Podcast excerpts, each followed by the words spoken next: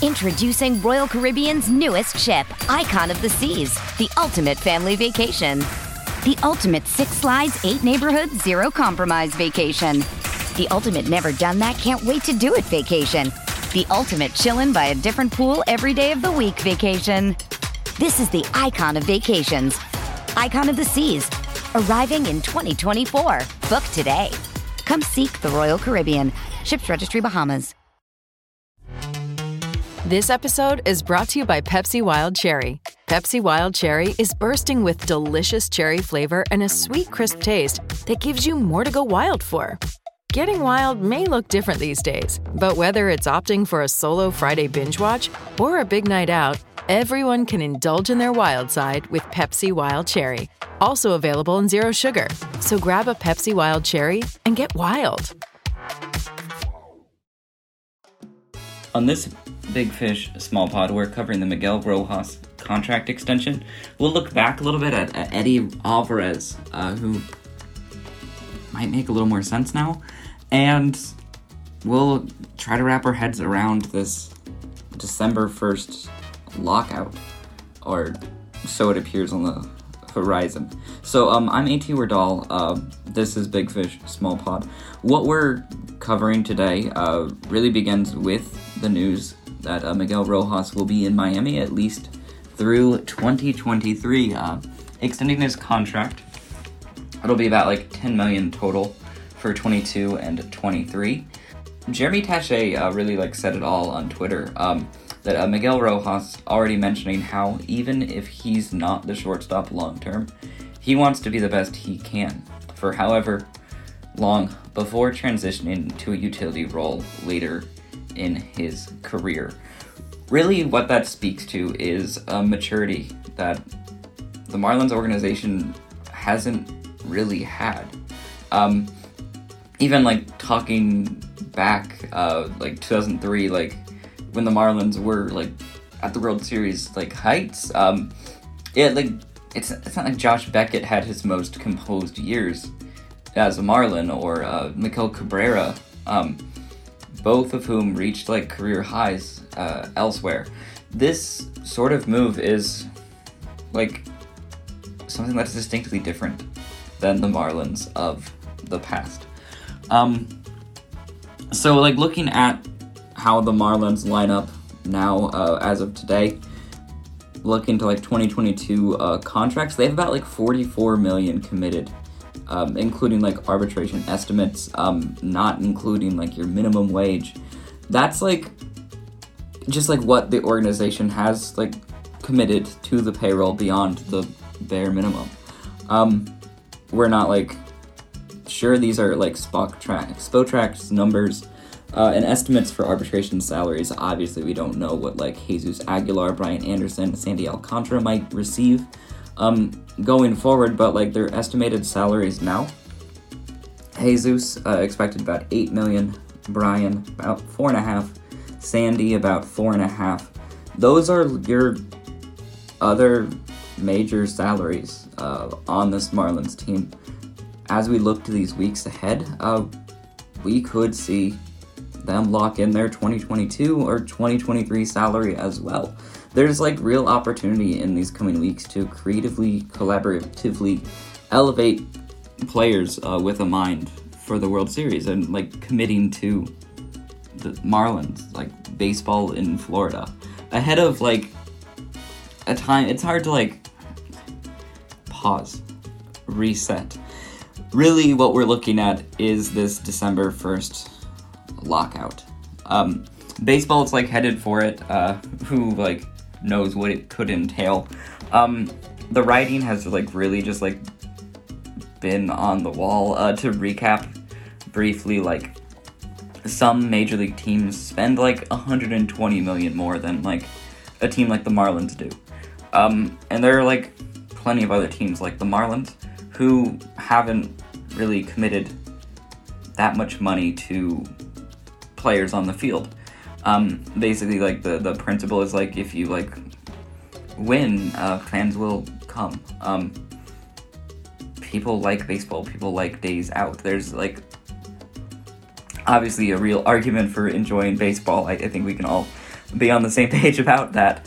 Um, and owners, uh, some are like claiming to be losing money.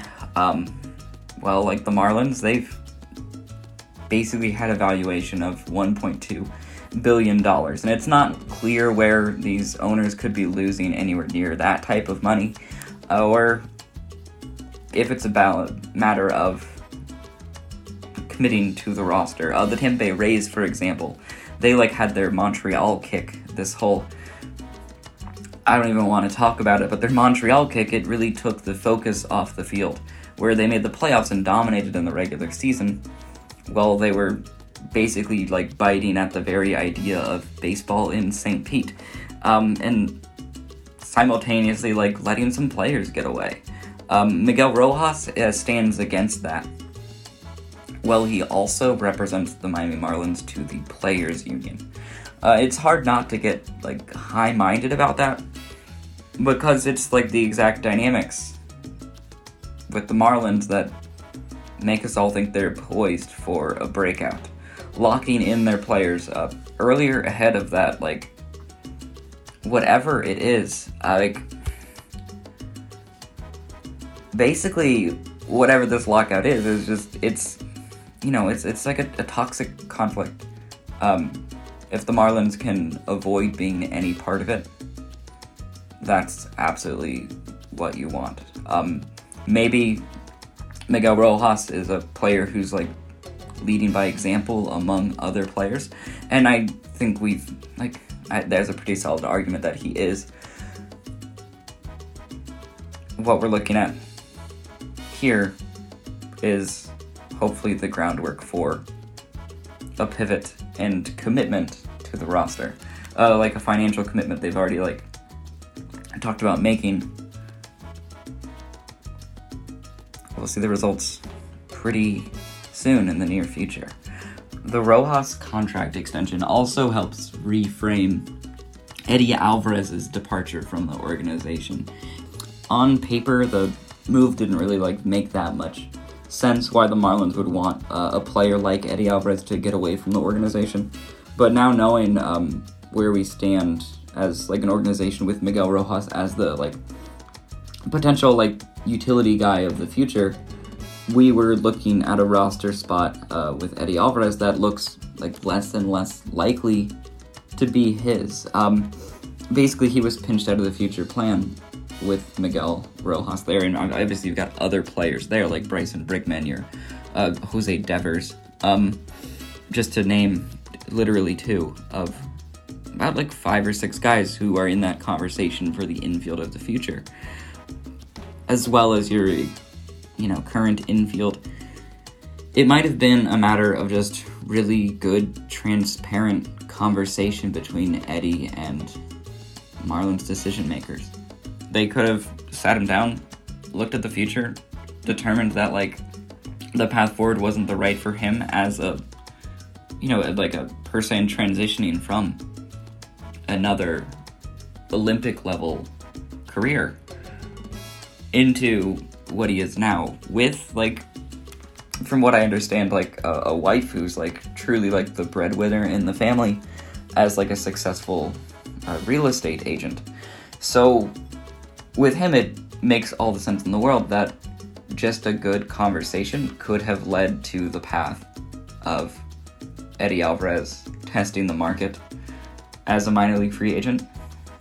And then he could come back around later on to the Marlins in the offseason if, you know, if it just works out like that. There's just in the last day uh, been a lot of clarity in Mar- Marlins decision making that that has a lot of potential to do a lot of good for the most. It sounds like the Marlins are really considering the stakeholders in their decisions, uh, everyone who could be impacted by it uh, appropriately addressing their power going forward. Uh, and that's a really, really optimistic look at where this Marlins offseason could be headed. Tonight, we have game three of the World Series.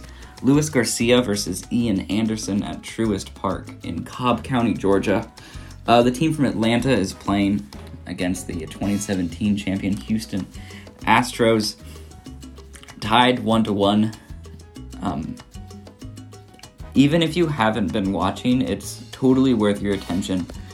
That the top of the league has been so stagnant uh, with the Dodgers, the Astros, the Red Sox. Those are your recent champions, along with the like your National League East like wild card. A lot of the same teams have been in the World Series, and a lot of those same teams have won it. The Braves, like the Nationals, are another like one-off World Series appearance in this like past five years. Uh, the Rays are too, um, but they certainly figure to be positioned for more. The Braves could be too.